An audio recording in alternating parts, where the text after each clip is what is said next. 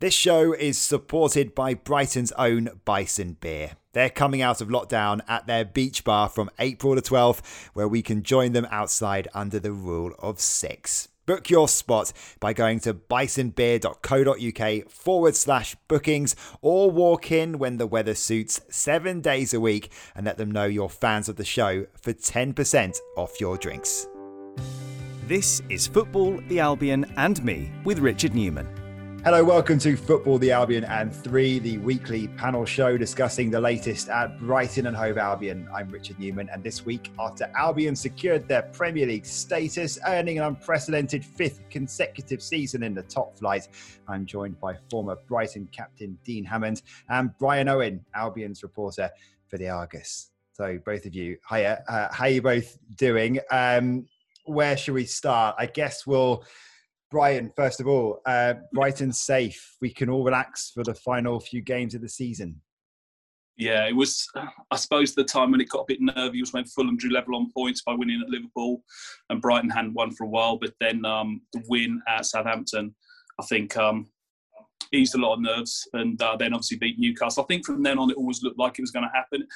I was disappointed they didn't do it for themselves at Wolves. Perhaps I'm being a bit overly critical, overly fussy would have liked to have seen them obviously sort the job out there. I found that quite a. We'll come on to that game, I guess. But um, the, the season they've taken care of for me. They've taken care of the season, and they've taken more steps in the future. It's been another transitional season. If you look at the way they've played, the way they've played more three four three than they did last season.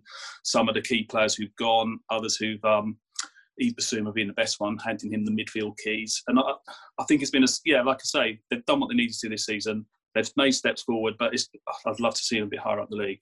Yeah. Uh, how, how do you assess it, Dean? What, what's gone right? What's gone wrong? I think a lot's gone right, if I'm honest. Uh, I think it's like, like Brian mentioned there. I think it's down to the small detail. I think they're actually. I mean, I've covered them a lot this season um, and watched them a lot this season. I've been really, really impressed. Um, the, the younger players coming through is a huge bonus. It really is. I mean, they're not just younger players coming through; they're um, outstanding players. They really, really are, and it's, it's whether the club can keep hold of them, mm-hmm. uh, which will be interesting. Um, but no, the, the, brand of football has been really, really good. Uh, the amount of chances that Brighton create is, is fantastic. Yes, the issue is can they convert those chances, and I think that's the next stage. Um, I think since Sanchez has come into goal, um, they've gone to a back three with Dunk, Webster, and um, uh, Veltman. Uh, sorry, um, and Ben White, sorry, but apologies. Yeah. Uh, and Veltman and uh, right wing back and um, Dan Burn left wing back. I think that's really worked. Um, and I was surprised. I think Solly March been out and, and Lamptey been out. I thought they would struggle, but um, Veltman I've been hugely impressed with. Um, obviously, Lewis Dunk is brilliant. I think that the foundation foundation of the team now is really really strong, which which is really important. Uh, Bissouma in, in the centre midfield is, I mean, what a player. He's he's unbelievable, really is, and uh, yeah, he's one to definitely watch. And I think Adam Lallana will get better. Um, obviously, he's had a few injury problems, and I think if the club can keep Danny Welbeck, I think that will be a bonus as well. So I think there's huge positives come from um, the season. Um, yes, I agree with Brian. They could have potentially finished higher up the league, um, but I think they're progressing, and I think the club's moving in the right direction. And I really like the manager. I really, really do. Um, but so I think the club's moving in the right direction, which is a positive thing. Yeah, and also, it's, also, it's been really impressive, hasn't it, that uh, how Brighton have dealt with losing key players to injury because Lamptey was probably the best player up until he got injured. You could probably argue that when Solly March was injured, he'd probably been the most consistent of all the players potentially, or definitely one of them. Um, and they everyone stepped up, and like you say, Dean, I mean, Adam Lallana has had some brilliant games for Albion, but he hasn't been there all the time, and, and there have been some injury issues. So actually, the, the depth of the squad, you know, we'll get on to talking about up front probably in a minute, but the depth of the squad's been pretty impressive. How people have stepped up. I think massively. Um, I think, like you've mentioned there, Adam Lallana is, you know, the games I've watched, he's been brilliant. I think it's helped him playing alongside Bissouma. I think Bissouma obviously covers a lot of ground and does a lot of the work, but Adam has that quality and that composure, which is really, really important. Um, but no, the other players, I mean, Veltman's, I love him. I think he's a brilliant player. I think he really, really is. I think he's hugely underrated. Gross again has been very, very good. Trossard is getting better, I think. He's improving all the time. Like I mentioned, I think Danny Welbeck is, is a really valuable member of the squad. He's not going to play 30 games a season, but you know, can you get 10, 15, 20 really good, effective games out of him? And can he get into double figures potentially? I think that's possible. Um, and Dan Burn, you know, he does a very effective job. You know, he, he's he's better on the ball, I think, than people give him credit for. Um, defensively, he's good in the air, um, and I just think it makes the defence a lot stronger. So the players that have come in have done really, really well, and I've been impressed by them. Um, and look, it's the small details. It really is, and the season could change. You know, Brighton if they'd won three or four more games, you know, they could be what? They could be in twelfth, eleventh position, which would be a brilliant season it's it's so tight in that, and now it's a ten point gap, obviously down to the relegation zone, but it is so tight in that that area, that almost the third division of the Premier League, if you like, where they are. And um, perhaps I'm being too nitpicking. I'm wishing they could be a bit higher. But you say Veltman, he's been so good. At, and is he part of the is he part of the starting eleven if they've got a full strength squad? Arguably, he's like a fantastic stand-in? Or do you play Lamptey? You know, Dan Burn as well, as, as, you say, he's come in.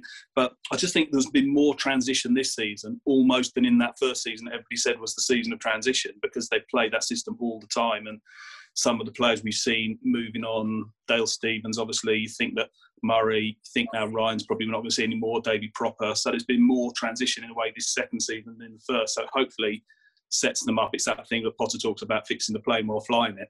And hopefully, you know, this is set them up for the future. Now they're well, well and truly safe earlier than they've ever been safe in the Premier League. Yeah. Uh, how important is it that Danny Welbeck does stay then? And and Brian, what sort of um, what, what, were you sort of hearing, or are you hearing anything about whether he might stay? It feels like um, I know he's had a very good season after a number of you know issues at other other clubs. And it feels like he he looks like he enjoys his football down at Brighton, and and having jumped around a bit, it doesn't feel like it would make sense for him to move on yet. no, I mean we don't know what obviously else he's got, but the the message we keep hearing is he's enjoying it. That the talks will take place at the end of the season. Whether Dean knows better than us probably how this works. Whether that means talks, i.e., a little chat as you walk off the training grounds, you know, what do you think, Danny? Or whether that doesn't even happen. But I mean, he took his time, didn't he? He wasn't in a rush to sort himself out last summer. I don't know what offers he had. I'm sure he had some decent ones. So that suggests he would.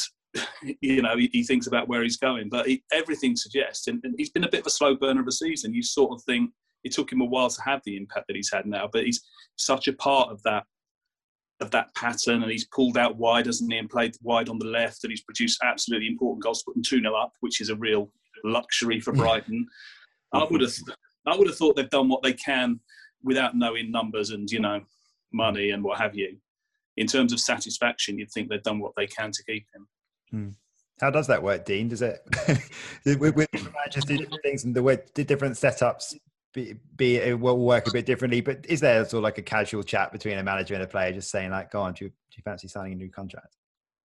Yeah, hundred percent. There'll be a, a casual chat. Um, the manager would would make Danny fully aware that I'm sure whether he wants to keep him or not keep him. I think that happens pretty regular, especially with the players that you want to keep. You want to make that very, very evident to the player that you want them at the football club. So I'm sure they've had conversations. Um, I'm sure there's been conversation between uh, the agents and the director of football or the, the, the chairman. Then things happen, but uh, they'd be at early stages. And I'm sure, like Brian just mentioned there, Danny, Danny looks like he's he's very very happy um, and probably just thinking, look, I'm great. I'd love to stay. Let's get the season finished, and then we'll have a discussion in the summer. I'm happy that you want to keep me, um, but let's have a let's have a talk in the summer. I'm in no rush to sign, but you know he looks really really happy. He's smiling. Um, he looks like he's full of energy and he's playing consistent games, which is you don't see him do too uh, too often. So um, I'm sure that helps um, because he's had a lot of injury problems in, in his career. Um, so yeah, a, a, chat would have definitely happened between the manager. It wouldn't have been a, I doubt, an official to come into my office to have a sit down. It would have been off the training ground. That I think you're playing really well at the moment. Your movement's great. You look happy we'd love to keep you for next year. We'll talk in the summer. That sort of thing generally happens. Yeah.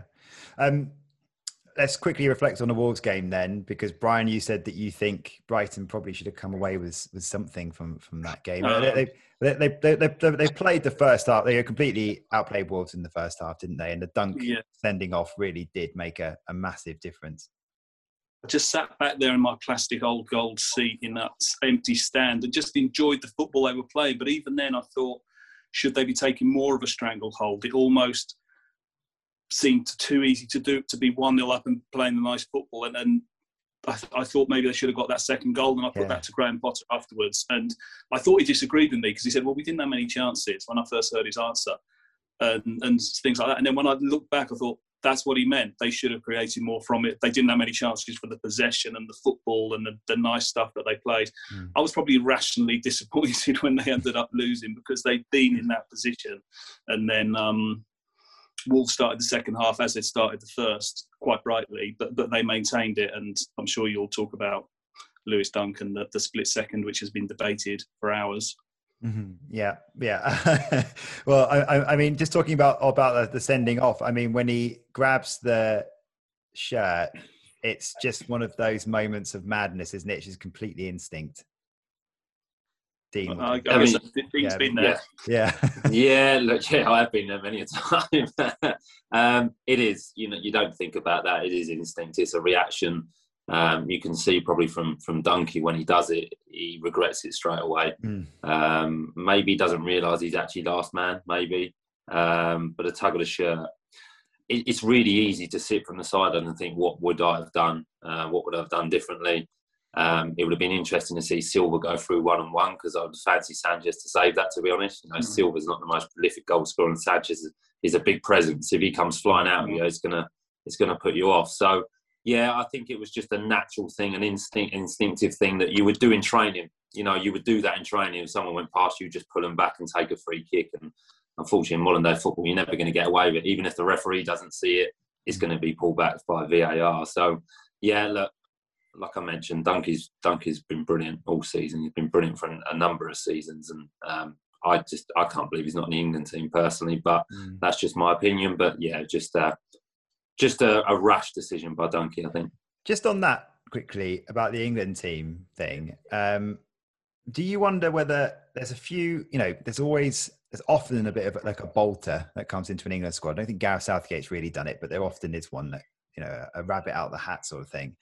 Um, and maybe someone like Ben White would be more of a possibility there because if you're hmm. looking at someone, Gareth Southgate loves Eric Dier, doesn't he? And he basically, Ben White can do all the same things but better, probably. Yeah, a lot of people might argue that you can play in centre back, you can play in midfield, you can play right back. Um, but with the injury to Harry Maguire, and then there's often like other things that come up, would that he, has been playing so well. He's been in Premier League teams of the week, and you know we know that it was really unlikely that he would have got into the squad. But with that red card of maybe if Southgate was thinking about it, just because of that rash, this that moment of madness, might that make Southgate think, "Oh, I was thinking about it, but maybe not now. We can't afford that the Euros." Maybe, or even how they run locked. Um, you know, the was it Moutinho and Fabio Silva sort of out outmaneuvered Adam Webster in that period. I don't know. I mean, I, I sort of feel like it's gone now mm. it, for Lewis, and even getting back into the car from some services coming back down the M5. Darren Bent was, I think it was Darren Bent was on Talksport about talking about how Lewis Dunk should be in the England squad, even after seeing the red card. So whether that one thing would, would matter, I don't know. But I'm, I'm sort of, you know, I sort of think Ben White might be the better, better bet now, or the more potential. Whether he's the best one to play, I don't know. Maybe. And I would, I would take Lewis all day long. Yeah. I think he's better. Look, it's a big statement. It's a bold statement. I think he's better than Maguire anyway. I think he's the better than Dier. Um, I personally, you know, I've played with Lewis. I've watched him a lot. I think he has everything. I think he just needs that opportunity to, to play in the England team and, and be given the chance. So I don't think it would have ruined his chances. Look, Gareth Southgate has been was a footballer himself, played at the highest level, played for England. Yeah. Everyone makes mistakes. He won't judge him on one sending off.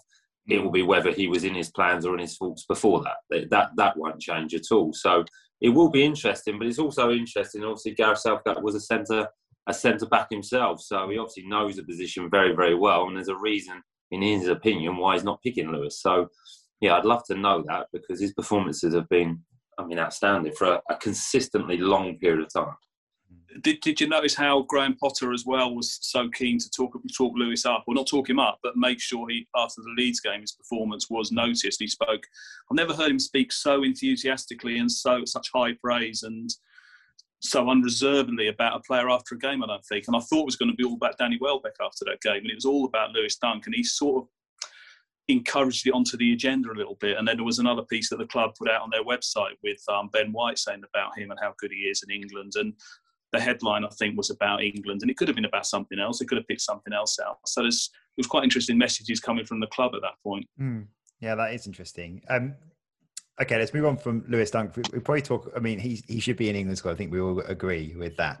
Um, Neal Maupay, can we talk about him because um, his sending off after the final whistle, it seemed like you know the, the pictures showed that he was basically going on about something for a long time. He's pushing us up, pushing us up, pushing us back, and then finally got the red card and went a bit too far. Don't know exactly what he said, but um, mm. Flor- uh, Florin Andone was uh, sent packing, wasn't he, for disciplinary reasons? Really, you know, maybe maybe not just that issue, but he was sent on loan after that pretty awful tackle against Southampton, wasn't it? Um, mm. And Maupay has done a few things which are a bit questionable in terms of his discipline and he's not scoring goals either, which doesn't help when you're scrutinizing this situation, does it? Um, do you think he will run out of chances with Graham Potter? Um, is that a, is there is there any are there any parallels between Andone and Maupay?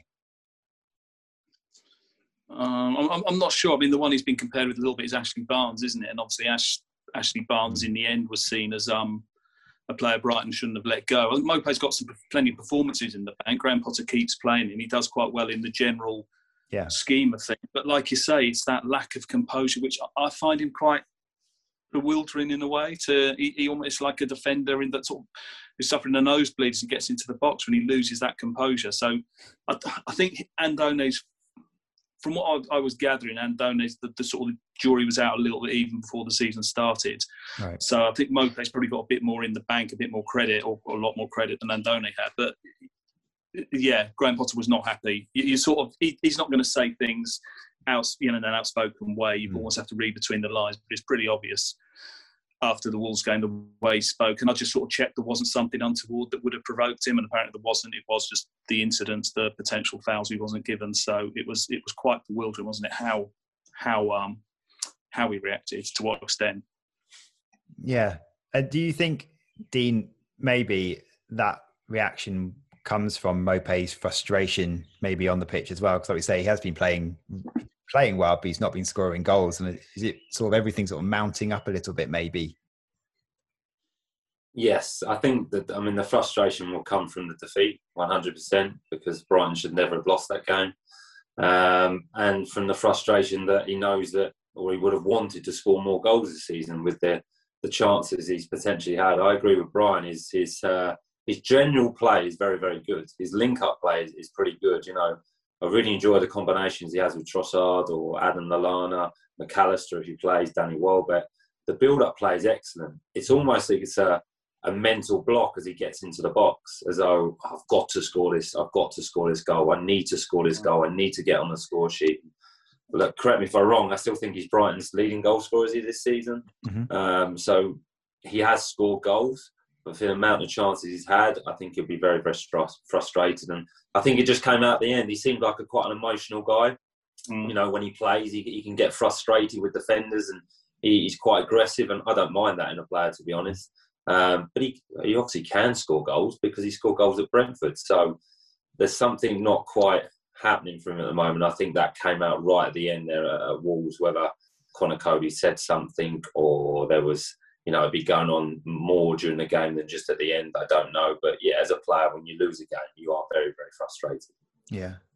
Um, okay, let's move on from the Wolves game. Um, let's talk some rumours, speculation. Uh, we'll start we'll continue with the players first of all. So we mentioned Ben White just now. Um, we're recording this on Wednesday, where there are significant rumours that Jose Mourinho is interested in taking him to Roma. We've heard already that the likes of Arsenal, Manchester United, and Liverpool are all interested in him. So, what do we think then in terms of his future? Do we think we're going to see him at Albion next season? What's your gut feeling? Uh, myself, um, let Brian answer that.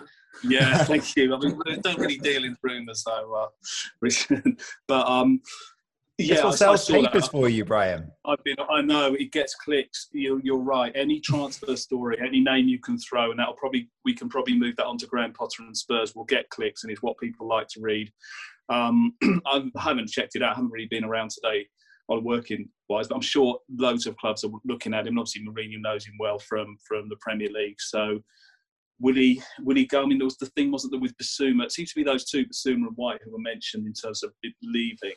And there was the report that Bissouma had asked to leave, which I, we would sort of knock, knock down pretty quickly by going to yeah. a very good source, and that wasn't true. But you think they wouldn't need to ask, you know, if the mm. right move came in. Brighton wouldn't necessarily stand in their way. But what I've noticed is Graham Potter dropping into press conferences quite a lot that it's not a, it's not a disaster if they sell. It can be quite good. It can be positive. It can clear the way. It can bring in funds. It can be progressive, refresh the squad. So he's it almost feels like he's preparing preparing us for a a move. Um, Paul Barber said to me last week they don't have to sell, but again that could be so that when they do sell, it doesn't look like they were in a corner and they really didn't want the player to go. So maybe there's groundwork being laid to prepare us for a for a departure. It hasn't happened very much, has it, in the, in recent years? Mm. Yeah, we've got away with um, not losing. I haven't answered your question, though. I haven't answered your question. Not really. Uh, no, I mean, I don't know. We, we thought uh, we thought for years that Lewis Dunk was going to leave, and, and he didn't um, go. And I think on previous uh, episodes, we've also said maybe Lewis is actually going to be here for the rest of his career now, um, given mm. his age. But um, I want it, it, feels more inevitable though with Bissouma and White, mm. doesn't it? That's that they are that they are going to go. I mean, they're going to go at some point, so it feels like it feels like to me they'll both go this summer, and that and and and, and Albion will get somewhere close to 100 million for both of them, and that is pretty significant when it comes to needing to strengthen the, a little bit up front, for example. I mean, yeah, I totally agree. I, I wouldn't sell both personally. I, wouldn't like to sell both. I just feel like it. I just no, I, I, I, don't think the club. I don't think the club need to sell both. I mean, you're raising a hundred million for what? No disrespect, Brighton are not going to go and spend a hundred million on players. They just they just hmm. won't do it. So, right, you'd rather have an asset at your football club in terms of Bissouma. I would keep Bissouma for another year. I would allow Ben White to, to leave. I would sell Ben White not because he's not a brilliant player, because he is, but I think Ben White will definitely leave at some point. Um, and like I mentioned, I think Veltman would just drop in there perfectly. So mm-hmm. you've already got a ready-made placement, in, in my opinion. Um, so Ben White is going to leave at some point. Uh, someone's going to come in and pay a lot of money for him. I think it'll be one of the bigger boys within England. I don't. I can't imagine Ben White going to Roma. I don't think that would, would suit him. And why would he go to Italy? He's an exciting centre half. If you can ever get an exciting centre half, you know he's he's quick. He's fantastic on the ball. Um, I think one of the bigger teams will will definitely buy him, and I think Brighton can you you can demand what Harry Maguire went for what 85 million. Mm. You know Ben White 50, 60 million probably. So and I think Brighton could reinvest that in you know a striker, a couple of players. So I think that would be really really good business. Keep hold of Bissouma, and then maybe he goes the following year, and you kind of roll the business out like that. Mm, but then is it How a case of keeping them happy if they want to go. If they know they've got all that coming in, yeah. all those interest, that, that's the problem, isn't it?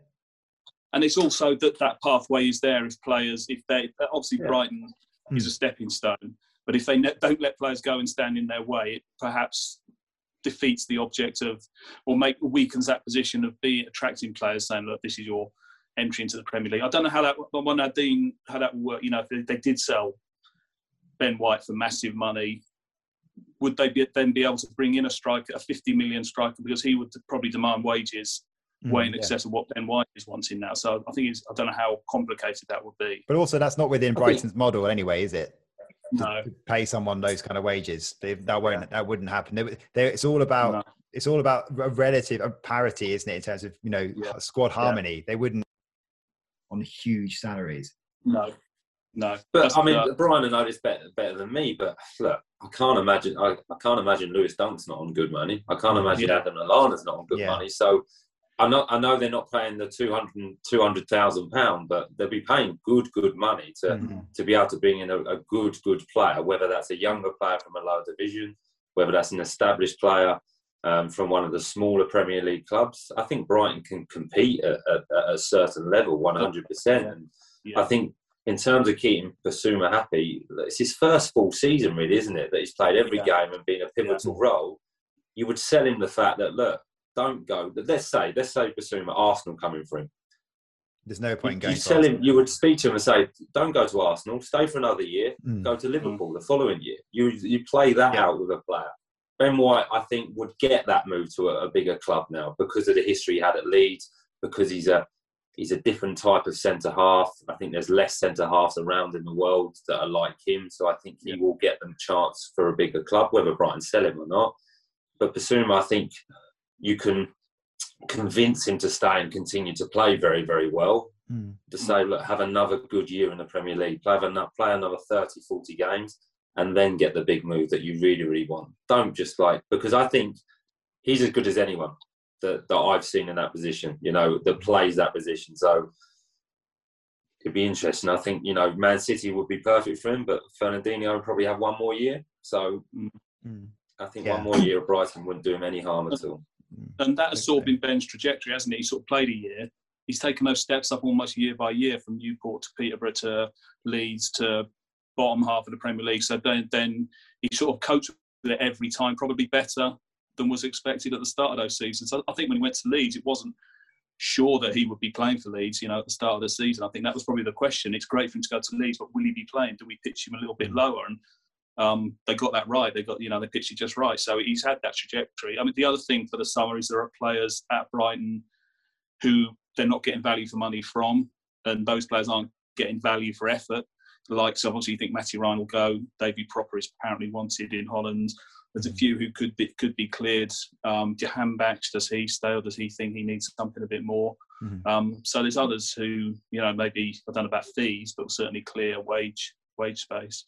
Mm okay, so Ben White. So we're saying maybe Ben White goes Bissouma stays if we actually have if we had to choose, um, and then um, who do we who do you bring in? I mean, this is this is the obvious. this is this is just going to be throwing people names around though, isn't it? Because Brighton don't mm. also they're really good at hiding their transfer yeah. business, and we don't.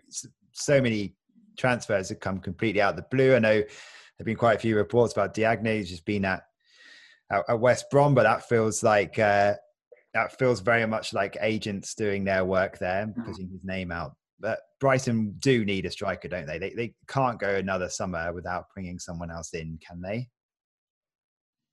Uh, don't ideally not no ideally not but um who it is i don't know i mean obviously like you say they do keep things quiet at this stage of last season they had veltman and Lallana waiting in the back room to to come out into the spotlight so mm. um no, you're right. Who, who is out there for who they can afford? Um, not sure, and I can't even think of any of the loan players because you're thinking maybe Østigård for that defensive side if they keep him on, or different players they've got on loan. But there's nobody screaming of a certain age who's ready now, is there? There's even younger ones who might be, you know, a success in a few years. So yeah, I, I, I think they're pretty sure they do because Maupay is almost gravitated. We've said Dean said there the stuff that he does so well. He's almost become another Trossard or Mac Allister or one of those players who, in support of a main striker. Mm. So um, no, you're, you're, right. There's there's there's a, there's a gaping gap for a for a hero there somewhere. Are you going to get that hero in, Dean? Do you think? I think the club will definitely try. I think that's that's the next stage, and I honestly believe I said it many many a time that if Brighton can get that player, um, then they will they will move up the league. They will win a lot more games. I mean, how many Brighton get draw games of Brighton drawn this season?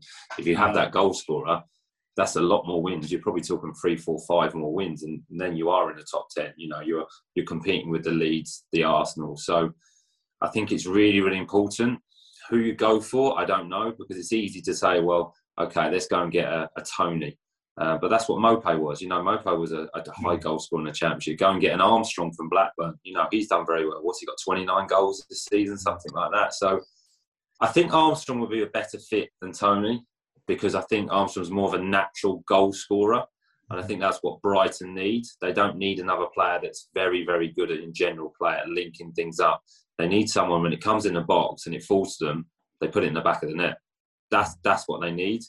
Whether Graham Potter's ready to, you know, lose a player that can combine um, and is technically good, because that may affect Brighton's play, Brighton's pattern of play. I'm not sure, but they need to they need to bring someone in. I think that's the next step. Otherwise, it's going to just be a very very similar season. It'll be, you know, they play lovely football, easy on the eye, brilliant to watch, create opportunities, exciting to watch, but have drawn another game. You know, uh, lost late on, so they need a goal scorer. Yeah. Who that is. Do they need to go overseas? I think is that in terms of the money and what they can afford for that caliber. Get um, it was Darwin Nunez that the one who went to Benfica, who was the one we knew they were really keen on last year. So does it have to be? Is that the sort of market that they go to to get that, or is that too much? I mean, it's, it's the it's the cheaper way, definitely. Um, but I think they need someone ready-made, and I don't mean ready-made because yeah. everyone's still a gamble, but someone that understands yeah. the the Premier League or the English football and um, is not going to take a season to settle because they've moved their family over there from a different country. They're learning the language. Now that can work. That can definitely work, um, but it's more of a risk. I just think you need to get someone that's been playing in England. That doesn't mean they're they're English or British, but they've been playing in mm. England um, and they understand. Um, because I think if Brighton can do that, then they're going to be a, a, force. I really believe that, and they will move up a lot higher in the league. Whether they, they, they wouldn't be able to get him, but the, look, you comparison two teams Southampton and Brighton. If Brighton have had Danny Ings, mm.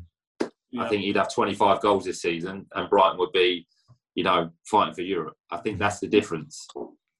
Yeah, there aren't really even any players that we look at in the um, that have been relegated striker-wise that you take. Not like last year when Bournemouth went down, for example, and everyone just knew Callum Wilson was going to go somewhere. There's no one like that going down, is there? So it might be a case of waiting to see which of the playoff teams don't get promoted yeah. and then maybe plucking one of those. Or Armstrong is a great bet to be fair, Dean. That's the I you know that's a that's not a bad shout. Yeah, he's a good player. I, I, I like Armstrong. I really really do. He, he, he just a nat- he looks like you can. He just looks like a natural finisher. Mm. He'll probably frustrate people, and he probably doesn't work as hard as he potentially could. Um, but if he gets a chance, he generally takes it. And obviously, he's had the pedigree of being at Newcastle, I believe, wasn't it? That's yeah. where he came from. Scored a few goals at Newcastle, and and kind of found his form and found himself again. So, and I don't think it would cost the earth to get really. I mean, Blackburn are not flush with with cash, so it wouldn't cost an extreme amount of money. Um, or is there a youngster somewhere within the academies that's that's playing at I don't know Man City, Man United, Liverpool that no one really knows about and, and comes in and does very very well like a like a Bobby Zamora did when he first came from from Bristol Rovers. That would be nice, wouldn't it? Yeah, I think the dream scenario is you get Tammy Abraham in. Um, but yeah, that is not going to happen. Um, okay, let, us let, move on from transfer speculation to different speculations because um, over the past week or so, um, you know, Tottenham are looking for a new boss. I think there were a little bit, even some rumours that it may might have even thought about giving it full time to Ryan Mason, but that's pretty much gone now after um, the way they played at, at the weekend. And um, Graham Potter's very much in the running here with the bookmakers, and and uh, the sources uh, from some journalists seem to think that Daniel Levy is interested in him. He likes him. Also likes the likes of Gareth Southgate, for example. Um, it's it doesn't feel like the right move for me at the right time. It feels like maybe Tottenham is the sort of team that would end up employing Graham Potter at some point when I look at like the top six, the big six, which I, I, hate calling the big six, but if you look at them, Man United, I don't think they're gonna, they wouldn't appoint Potter for some reason. It doesn't feel like Man United, Man City, Chelsea, they're not Liverpool. They wouldn't appoint Graham Potter, and it kind of leaves me with Arsenal or Tottenham that would appoint him. Um, but it's not right time, is it? when I saw it, I thought he's not done enough yet. I could see why there would be a lot of interest in, in what he's been doing. I wondered if it was as you know, we've we, we sort of touched on it there. The transfer window is almost like Christmas time for um, stories and for journalists and putting things mm. out. So um, if you're looking for the next, oh, who else could the next one be? Tottenham, and somebody's mentioned Levy likes Potter. There's a story there straight away. The next day, sort of pot boiler sort of thing. Paul Barber's obviously come out and said, I think there's Brighton in general just described it as just didn't think it was happening, just saw it as rubbish basically. And Paul Potter's Paul Paul Barber's come out and and sort of said that's hmm. more or less, and it's Graham Potter so himself. So I. I, I, I didn't. I, would be surprised. I mean, I, I, my first thought was it's a bit early for that anyway, and then all the sounds coming out of Brighton were were no. So yeah, yeah, yeah. But let's see if he gets them. You know, gets them a little bit further out the league, a la Pochettino, Southampton. Yeah, there's an easy link to make there, isn't there, Dean? Because people look at Graham Potter and think you're at a club that plays really nice football and you don't score. Where are you going to put that amazing football with the most prolific striker in the Premier League? Yeah, look, I think I think he would do a good job. I just don't think. Like, I think I can't agree with with Brian there. I don't think he's done quite enough, um, especially with Tottenham that are desperate to win something. You know, they want to win a trophy. That's what they. That's why they you know, they hired Jose Mourinho to to win win a trophy. It wasn't because of his style of football. Um, Graham Potter would yeah. suit the Tottenham way, the so-called Tottenham way. I don't always agree with you know clubs play a certain way, but um, you know the Tottenham way of exciting football, he would fit that mould, and probably that's why Daniel Levy likes him. But I don't think he'll get offered the job. I think there would. Um, I think Daniel Levy would like him because of the. You can see the job he's doing at, at Brighton, but obviously from Graham Potter's point of view, I think he look. I don't know him, but from the outside, he looks like he's a manager that wants to build a football club, and I don't yeah. think he'd get that chance at Tottenham. I think at Tottenham, you're a head coach. Here's your squad. Here's what you do. Get on and train them. I think Graham would like more than that, and I think what he's doing at mm. Brighton is building something. Um, um, and I don't think you get that opportunity at, at Tottenham. So look, it'd be an attractive job, and I'm sure he would consider it if he got if he got offered it. But I, I, I think he would be in two minds as well, if I'm honest. I don't think it fits for either of them at the moment.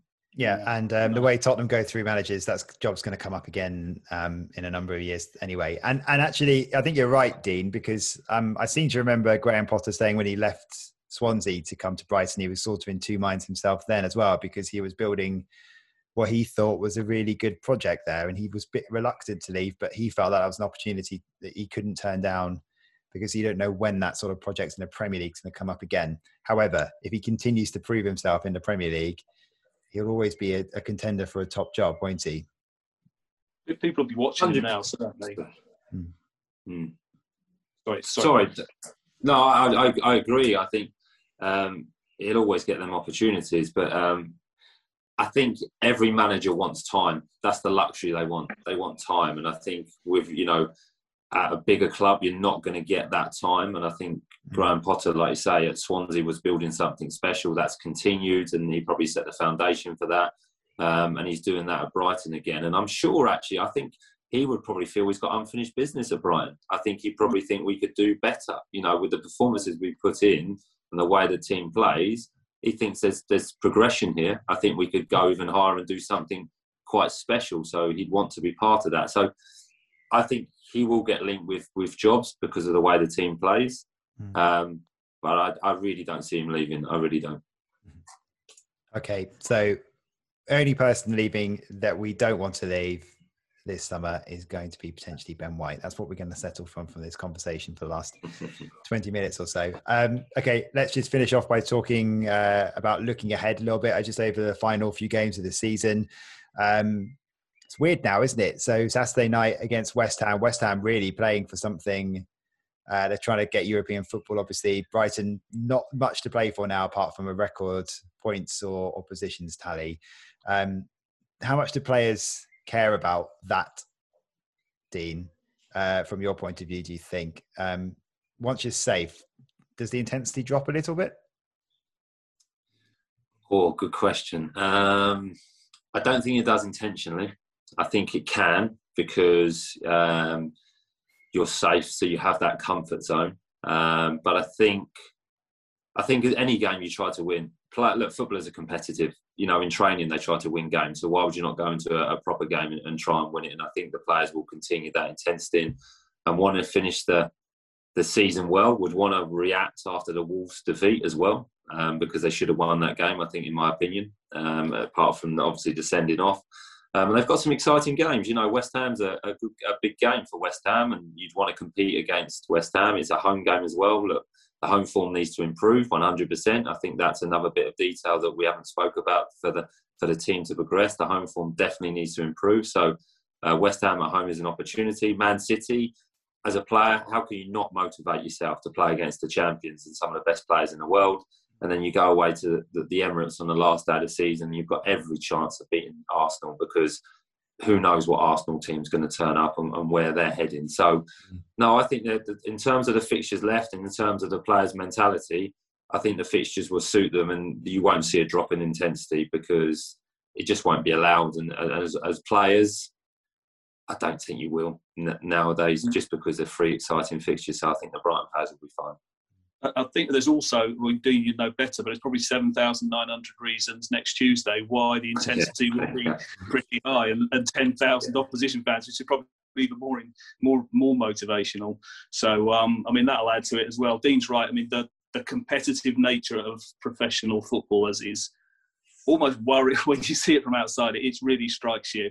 And I've noticed that one thing I've noticed from Brighton going up the leagues is that those end of season games against mid-table teams, that's more apparent the lower down in sort of League One and then the Championship. I think you could probably tell there's a bit of end of season feel to some of those teams where at the end of season now you don't really get that. The games seem to be as competitive and the levels seem to be as high. Um, but uh, that has doesn't it next week though with the fans back as well. Mm. So so um, plenty yeah. you would have thought to look forward to. Yeah, it's a good point. And I mean, how much have we missed that?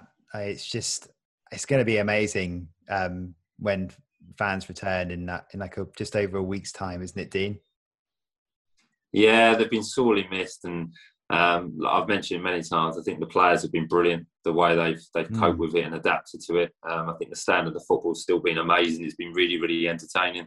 But the fans being back in, I mean, that's football. The emotion you feel with the fans in, they set the the standard. They set the, the like I say, the emotion within within the ground. I know it's not going to be a full house, but having people there again is is what football's all about. And yeah, I, I mean, you can't beat that feeling of walking out in front of um, fans. You can't beat that feeling of of scoring in front of fans, even though it's a bit different now with VAR. You never know whether to celebrate or not. But um, having the fans back it, it is brilliant, and hopefully, fingers crossed, it all goes well, and then the fans and it can just slowly increase going into into next season, and we get full houses again. And I think for the players, they'll be excited about that because it's missed. It's not quite football with without the fans and the songs and the noise and the reaction.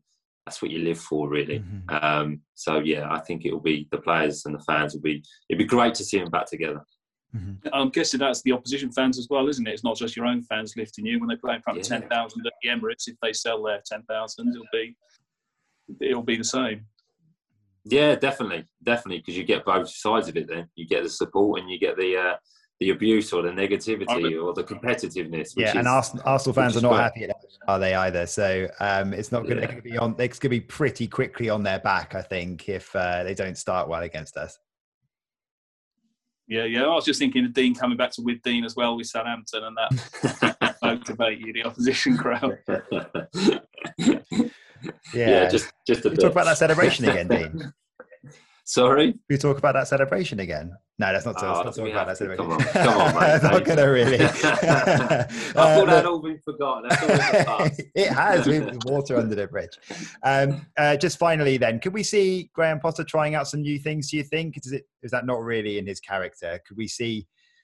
Izquierdo play a couple of games, for example, before just to give him one more chance to see if he if he might stay, or or maybe see Caicedo come into the team or Moder, more central. I don't know. Yeah, He's yeah. the uh, all the talk about Caicedo as the successor to Bissouma. I wonder whether Moder's got a central midfield mm. role to play. Well, there's two, isn't there? He's got to do something at the back. I suppose that's more obvious, but Veltman sounds like he's a bit doubtful, and he's got to come up with something up front. So there's two changes. Um, Izquierdo, it would be nice. He loves playing against West Ham. We know that. Yeah. I don't know how wingers fit into. Can he play as? I, I sort of asked, tried to ask him the question: Can he play as a as a wing back? I didn't really get an answer because I think that's the way wingers can have their place in a Potter team. So it could be one or two things. I'd be interested to see Modus or more central and what he does up front without Maupay. Hmm. Do you think there might be a bit of experimentation, Dean, just to finish? Um, I don't think so. You know, I don't think there'll be too many. I think Moder. I've been reasonably impressed with actually with the Mm. performances he's had. He looks like a, a really good athlete, which is which is brilliant. Um, and he's played, you know, midfield. He's played wide. So centrally, I think that could work. Um, Zeqiri is it the the, the, Yeah. the, the other boy that's you know he's he's come on a few times. Looks like he's got a lovely left foot. Um, we might end up seeing him, play won't we? wide- On, on he might Yeah, play so- Saturday. and they've both had an impact when they've come on, so they've made an impression. And Graham Potter looks like he's he's, he's willing to use them as well. So I think those that those two might get a chance. Mhm. Um, in terms of the rest of the squad or changing it or experimenting it, no, I think managers now like to win games and finish. It's in, it's really really important. And one thing I probably didn't realise as a player to finish the season really really strong because it Mm. sets it sets the the atmosphere for next season. I mean, if you can finish the season well and win the last two three games and put good performances. You're almost really excited as a player to come back in. The fans get excited, thinking, "What could we do next season?" Then you get a couple of nice transfers potentially in the summer. It just sets the mood. Mm. I don't think you ever want to finish the, the season badly because you have that break and it's kind of uh, naturally like the competitive nature of a, of a footballer. It will play on your mind during the summer. It really, really will. So, um, yeah, finishing the season strong, I think, will be important. Mm. And that would be four games, wasn't it? Because of the Wolves as well. That would be a four game run in, Yeah. which hasn't gone so well. And three games with nothing to play for in terms of survival. This is unheard of for Brighton in the Premier League. So we don't quite know how they will do it. But it, I, agree. Um, all Brighton's best seasons, apart from 2015 16, that I've seen, have followed a strong finish to the previous season. Mhm. Okay, let's hope so. So a good finish to the season would be great. And thank you so much, both of you, for your time today. That's it for this week. Just a few episodes left for the season, and we've got a cracking guest next week when promotion-winning goalkeeper David Stockdale will be joining me. Thanks for listening.